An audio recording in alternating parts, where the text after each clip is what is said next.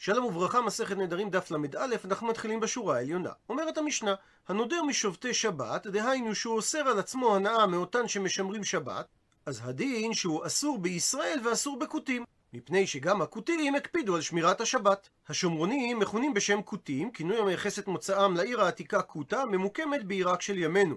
יוספוס פליאביוס בספרו מלחמת היהודים משתמש בכינוי כותים לתיאור השומרונים.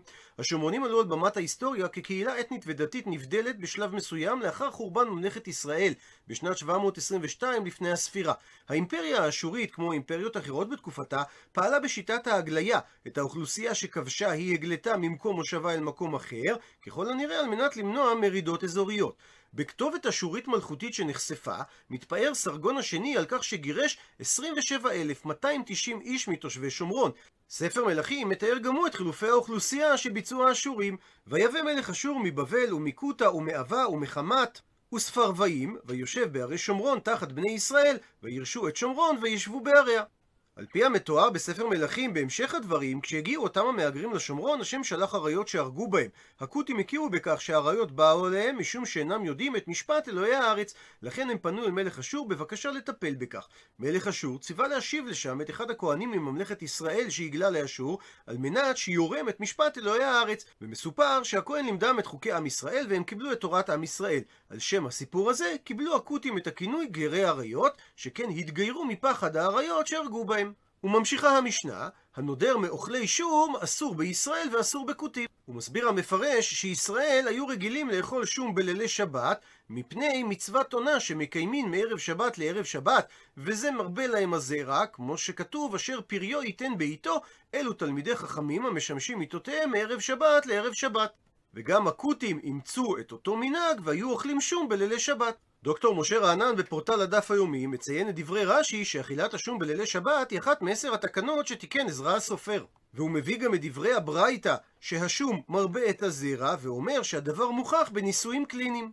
וממשיכה המשנה שהנודר מעולי ירושלים אסור בישראל ומותר בכותים. מפני שהכותים לא עולים לירושלים אלא להר גריזים. ושואלת הגמרא, מהי הכוונה שובתי שבת? אילי, מה אם תאמר שהכוונה שהוא נודר ממקיימי שבת? אז אם כך, מהי איריה? מדוע מציינת המשנה שמלבד זה שהוא אסור בישראל, הוא גם אסור בכותים? שהרי אפילו עובדי כוכבים נמי. כלומר, מסביר הר"ן, הייתה המשנה צריכה לומר שהוא אסור במקיימי השבת, כדי שיהיו בכלל משמעות הנדר כל העובדי כוכבים ששובתים בשבת.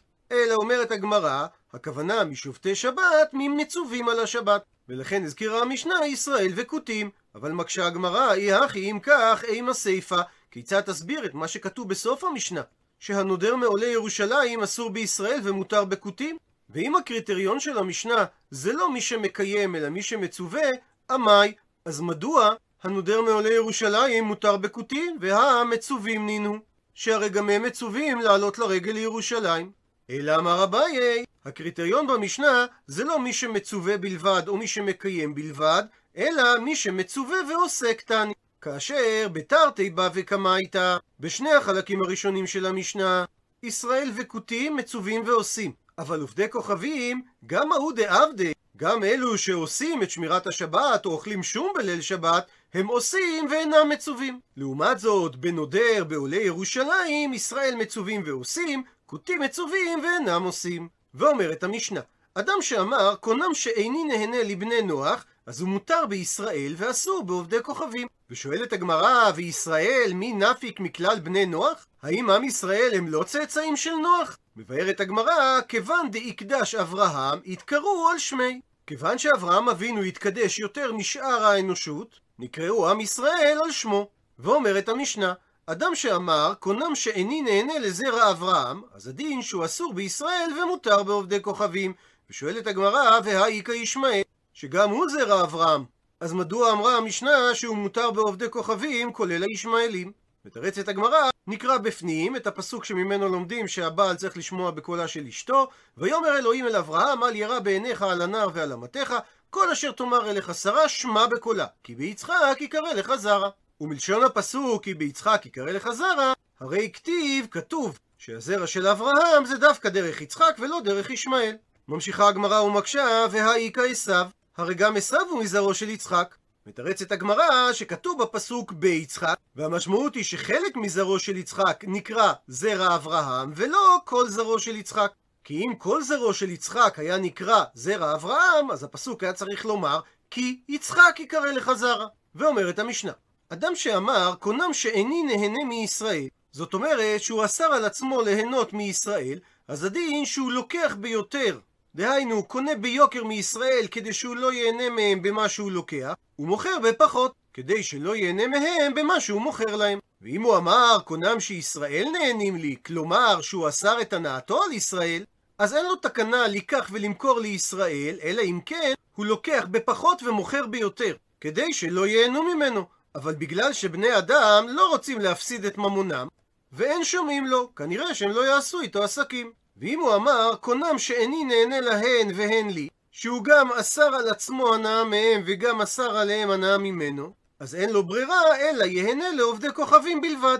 הוא מביא הר"ן את דברי הרעה ז"ל, הלא הוא רבי אהרון הלוי מחכמי יהדות ספרד במאה ה-13, שהיה מפרשני התלמוד ורבם המובהק של הריטווה ורבי קרסקס וידל. עיקר גידולו היה בעיר ברצלונה, לכן הוא נקרא לפעמים רבי אהרון הלוי הברצלוני. הוא למד אצל הרמב"ן בצוותא עם הרשב"א, אך עם הזמן התפתחו מחלוקות בין שניהם. הרעה חלק על הרשב"א בכמה עניינים בהלכה, ואף כתב על חיבורו ההלכתי של הרשב"א תורת הבית, ספר השגות שנקרא בדק הבית. בעבר ייחסו אליו את חיבור ספר החינוך, אך כיום הדעה המקובלת היא שלא הוא חיבר אותו. הוא מסביר הרעה שבאה המשנה לחדש, שכאשר אדם אמר קונם שאיני להם והם לי, זה לא נחשב נדר שאי אפשר לו לעמוד בנדרו. בדומה למי שאמר שבועה שלא יישן שלושה ימים, שמכים אותו וישן לאלתר. שכיוון שהוא יכול לעשות מסחר בעובדי כוכבים, אז זה לא נחשב נדר שלא ניתן לקיים אותו, למרות שזה פתרון קשה. אומרת הגמרא, אמר שמואל, הלוקח כלי מן האומן לבקרו, לבדוק האם הכלי יפה לו, ואז הוא ייתן לו את דמה, ואם הכלי לא מתאים לו, אז הוא יחזיר את זה לאומן, ונאנס הכלי בידו, חייב. שאם הכלי נשבר, חייב הלוקח לשלם לאומן את מחיר הכלי. הוא מדייק את הגמרא, עלמא, זאת אומרת שכסבר שמואל, הנעת לוקח היא. שכיוון שמחירו של הכלי ידוע, יש סמיכות דעת של הלוקח שאם הוא רוצה לקחת את הכלי, הרשות בידו. וכיוון שכך, הוא חייב באונסים של הכלי במידה והוא יישבר, כי במקח כל ההנאה ללוקח היא ולא למוכר. מקשה על כך הגמרא תנען, הרי שנינו במשנה שלנו, שאם אדם אמר שאיני נהנה מישראל, אז הוא מוכר בפחות, כדי לא ליהנות מהישראל. אבל שווה בשווה, דהיינו למכור משהו באותו מחיר שהוא קנה, הוא לא יכול. ואם אנחנו אומרים שלדברי שמואל, עסקה מוגדרת כהנאת לוקח היא, אז אפילו שווה בשווה היה מותר לו למכור. מתרצת הגמרא, מתניתין, המשנה מדברת בזבינה דרמי על הפי, בעסקה לא טובה, שלקוחות לא קופצים עליה, וזה כאילו המוצר מונח על פניו, וזה המקור לביטוי המפורסם על הפנים. אז עכשיו כשהוא מוכרע שווה בשווה, יש פה הנעת מוכר יותר מאשר הנעת לוקח, ולכן אמרה המשנה שהוא מוכר בפחות, אבל שווה בשווה הוא לא מוכר. מקשה הגמרא, אם כן שמדובר בעסקה על הפנים, הם הרישא, כיצד תסביר את הדין הראשון במשנה? שהמודר הנאה מישראל לוקח ביותר, ומשם ניתן לדייק באופן הפוך, שדווקא ביותר מותר לו לקחת, אבל שווה בשווה הוא לא יכול לקחת. זאת אומרת שמדובר שם בהנאת לוקח ולא בהנאת מוכר. שהרי אם מדובר בעסקה על הפנים, אז אפילו כשהוא מוכר שווה בשווה, יש שם הנעת מוכר ולא הנעת לוקח. ואז המשנה הייתה צריכה לומר שמותר לו לקחת אפילו שווה בשווה. ועוד שואלת הגמרא, אימה סיפה, כיצד תסביר את סוף המשנה? שאדם שאמר, קונם שישראל נהנים לי, אמרה המשנה שהוא לוקח בפחות ומוכר ביותר. וגם פה נדייק ששווה בשווה הוא לא יכול למכור. ואם מדובר בזמילה דרמי על הפי, בעסקה שהיא על הפנים, אז אפילו שווה בשווה יהיה מותר. שהרי זה הנעת מוכר ולא הנעת לוקח. מתרצת הגמרא שהסיפה של המשנה מדברת בזבינה חריפה. בעסקה חריפה זאת אומרת שיש עליה קופצים, ולכן אם הוא מוכר אותה שווה בשווה זה נחשב הנעת לוקח ולא הנעת מוכר. ולכן האפשרות היחידה שישראל לא ייהנו ממנו זה אם הוא ימכור את זה ביוקר. מקשה הגמרא היא אחי, אם כך שמדובר במכר שיש עליו קופצים, מדוע אמרה המשנה שהוא לוקח בפחות? שהרי אפילו אם מוכר לו שווה בשווה, זה הנעת לוקח ולא הנעת מוכר. אלא מתרצת הגמרא, הפכנו דף, מתניתין בזבינה מציע, ודשמואל בזבינה חריפה. מסביר הר"ן, המשנה מדברת בעסקה ממוצעת, שיש בה גם הנאה למוכר וגם הנאה ללוקח. ולכן כשאסר הנעת ישראל עליו, אז הוא לוקח ביותר ומוכר בפחות, כדי שהוא לא ייהנה מהישראל. וכשאסר הנאתו על ישראל, אז הוא לוקח בפחות ומוכר ביותר, כדי שישראל לא ייהנו ממנו. וכל זה שייך בעסקה ממוצע, שכאשר מוכרים אותה שווה בשווה, יש הנאה גם למוכר וגם ללוקח. הוא מלמד אותנו הר"ן עיקרון חשוב. נראה בעיניי שהגמרא ודאי ידעה שלא ניתן להעמיד את המשנה בעסקה על הפנים או בעסקה מאוד טובה, אלא שרצתה הגמרא לגלות לנו את הדינים במקרים הללו, שכאשר מדובר בעסקה גרועה, ההנאה היא של המוכר ולא של הלוקח, וכאשר מדובר על עסקה טובה, ההנאה היא של הלוקח ולא של המוכר. וכאשר מדובר על עסקה מצויה, זה הנאת שניהם, וכל זה דווקא כשנמכר שווה בשווה. אבל אם המקח נמכר ביותר ממחיר השוק, אז אפילו אם מדובר על עסקה טובה, זה הנעת מוכר ולא הנעת לוקח. ואם המוצר נמכר בפחות משווי השוק, אז אפילו אם מדובר על עסקה גרועה, זה הנעת לוקח ולא הנעת מוכר. וממילא לא קשה על שמואל, שהוא דיבר על עסקה טובה, ששם זה ודאי הנעת לוקח. ולכן אם המוצר נאנס בידו של הלוקח, הוא חייב, אפילו אם המכר היה שווה בשווה. מביאה הגמרא סייעתא, תניא כבתי דשמואל, שנינו בברייתא כשיטת שמואל, שאומרת הברייתא, הלוקח כלים מן התגר לשגרן לבית חמיב, זאת אומרת שהוא שולח מתנות אירוסים לארוסתו, ואמר לו הלוקח לתגר, אם מקבלים אותם ממני אני נותן לך דמיהם, ואם לאו אני נותן לך לפי טובת הנאה שבהם. כלומר, לפי מה שנהניתי במה שיחזיקו לי טובה כשהם רואים שאני מחזר, לשגר להם כלים. ואומרת הברייתא, שאם הם נאנסו בהליכה הוא חייב, מפני שבאותה הנאה שיש לו שהמוכר מתיר לו להוליך את הכלים לבית חמים, הוא גמר בדעתו להתחייב באונסים. אבל אם הם נאנסו בחזרה הוא פטור, מפני שהוא כנושא שכר. כי בדרך חזרה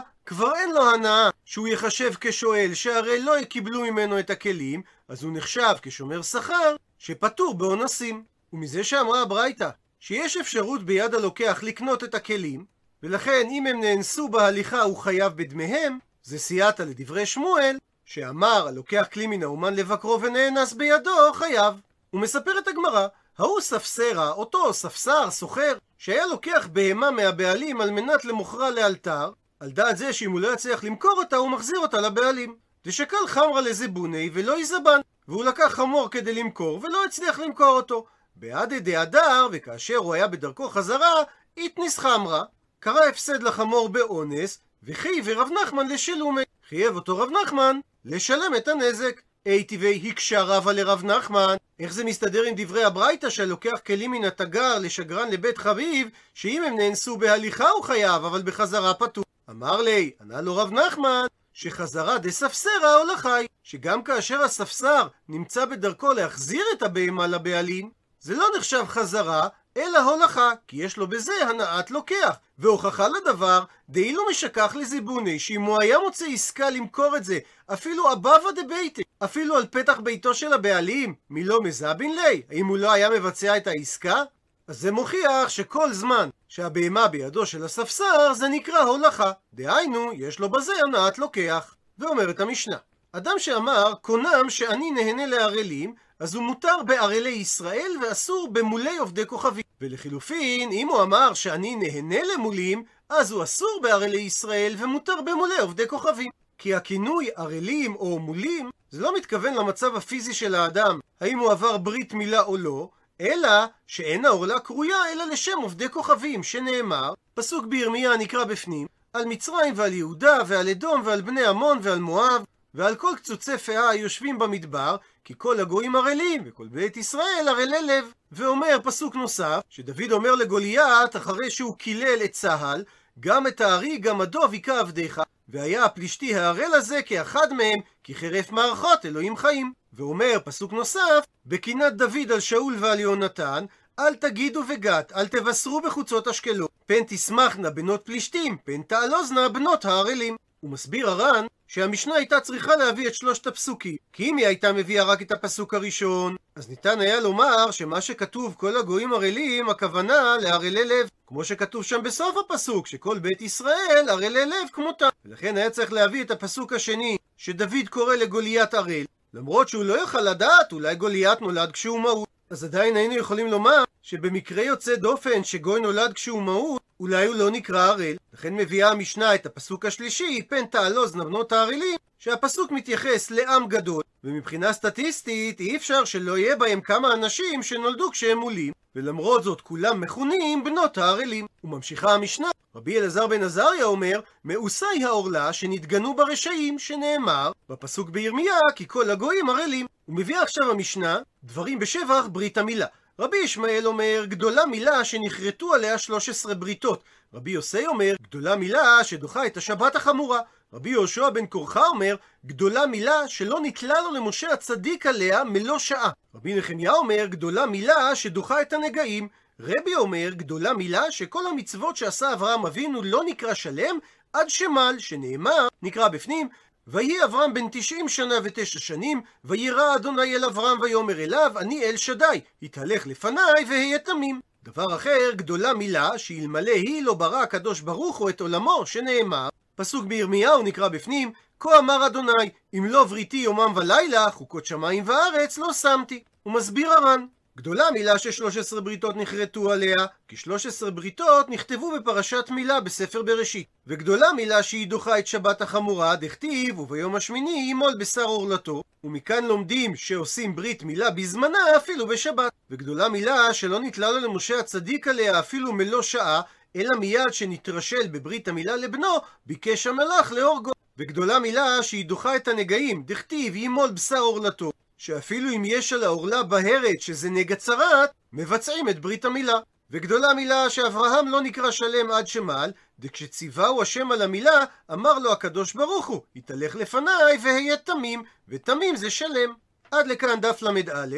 למעוניינים בהרחבה, המשנה הזכירה שמי שנודר משובתי שבת אסור בישראל ואסור בכותים.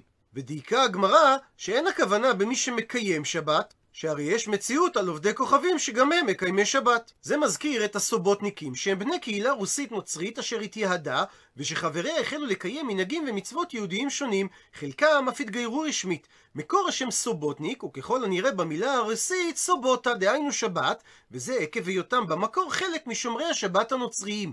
הרב יהודה לב צירלסון שכיהן כרבו הראשי של חבל בסרביה ושל העיר קישינב ברוסיה ולאחר מכן ברומניה, הוא גם היה חבר במועצת גדולי התורה של אגודת ישראל, ושימש גם כסנטור בפרלמנט הרומני, חילק אותם לשלוש קבוצות, וכך הוא כותב, הנה יקטע זאת תפורותיה שלוש, סובוטניקים, מלניקים וגרים. חלקי הכיתה האלה לא נתגרו כדין, וגם מחזיקים רק באיזה עיקרי דתנו, אבל לא בכל שלמותה. ואפילו אותם המכונים בפי הרוסים וספרותם בשם גרים, אינם ברובם גרים גמורים. אז נראה שיש שלוש קבוצות נפרדות של סבוטניקים. הקבוצה הראשונה, נוצרים שהחליטו על קידוש השבת כיום המנוחה, ועם הזמן קיבלו על עצמם מקצת ממצוות היהדות לצד אמונה בברית החדשה. הקבוצה השנייה, מי שעזבו את הנצרות ומבססים את דתם על התורה שבכתב בלבד, בדומה לקראים. הם מכונים הסובוטניקים הקראיים בשל התפיסה הדומה לקראות, על אף שאינם משתייכים ליהדות הקראית. הקבוצה השלישית, הסובוטניקים התלמודיים, הם נקראים גם גרים, סובוטניקים ששומרים חלק מהמצוות, אבל הם הלכתית לא נחשבים כיהודים. לפי הערכות, בתחילת המאה ה-20 היו בתחומי האימפריה הרוסית כמה עשרות אלפי סובוטניקים. כאשר הסובוטניקים התגיירו, רובם קיבלו את היהדות הרבנית ומיעוטם את היהדות הקראית.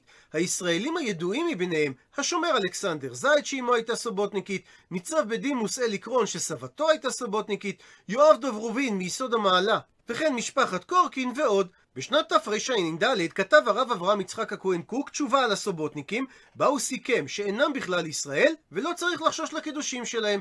גם הרב יהודה לב צירלסון שהזכרנו, כתב שהם גויים, ולכן אין לקבור אותם עם יהודים, אבל לארגן להם חלקה נפרדת בבית הקברות היהודי, כי יש לקרב נוכרי שבא בתום רוח לשם השם.